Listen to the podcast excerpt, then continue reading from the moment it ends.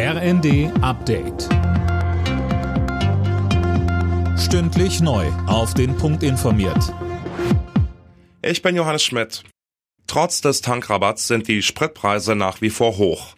Wirtschaftsminister Habeck macht jetzt Druck auf die Mineralölkonzerne.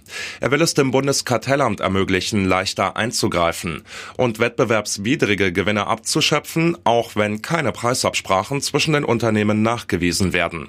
Habeck wirft den Mineralölkonzernen vor, Kasse zu machen, ohne den Tankrabatt auch an die Kunden weiterzugeben. Das ist kein akzeptabler Zustand und den wollen wir jetzt ändern. Das heißt, dem Kartellamt mehr Möglichkeiten geben, um jedenfalls in der Zukunft solch eine ja, Bereicherung der Konzerne zulasten der Bürgerinnen und Bürger zu unterbinden. Das von Bundespräsident Steinmeier vorgeschlagene Pflichtdienstjahr für junge Menschen stößt auf ein geteiltes Echo. Bundesfamilienministerin Paus wies den Vorschlag zurück. Der bestehende Freiwilligendienst werde schon jetzt von vielen jungen Menschen genutzt. Mit einem Pflichtjahr würde dieses Engagement entfallen und aus Motivation würde Verpflichtung werden, so die Grünen Politikerin. Junge Menschen sollten weiterhin frei über ihren Lebensweg entscheiden können. Auch FDP und Linke sind dagegen. Unterstützung kam von der CDU. In den USA deutet sich eine minimale Verschärfung der Waffengesetze an.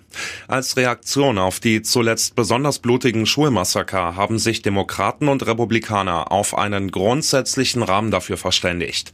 Die Details kennt Lukas Auer. Dabei geht es beispielsweise um teils verschärfte Überprüfungen von Waffenkäufern und die Erhöhung der Sicherheit an Schulen.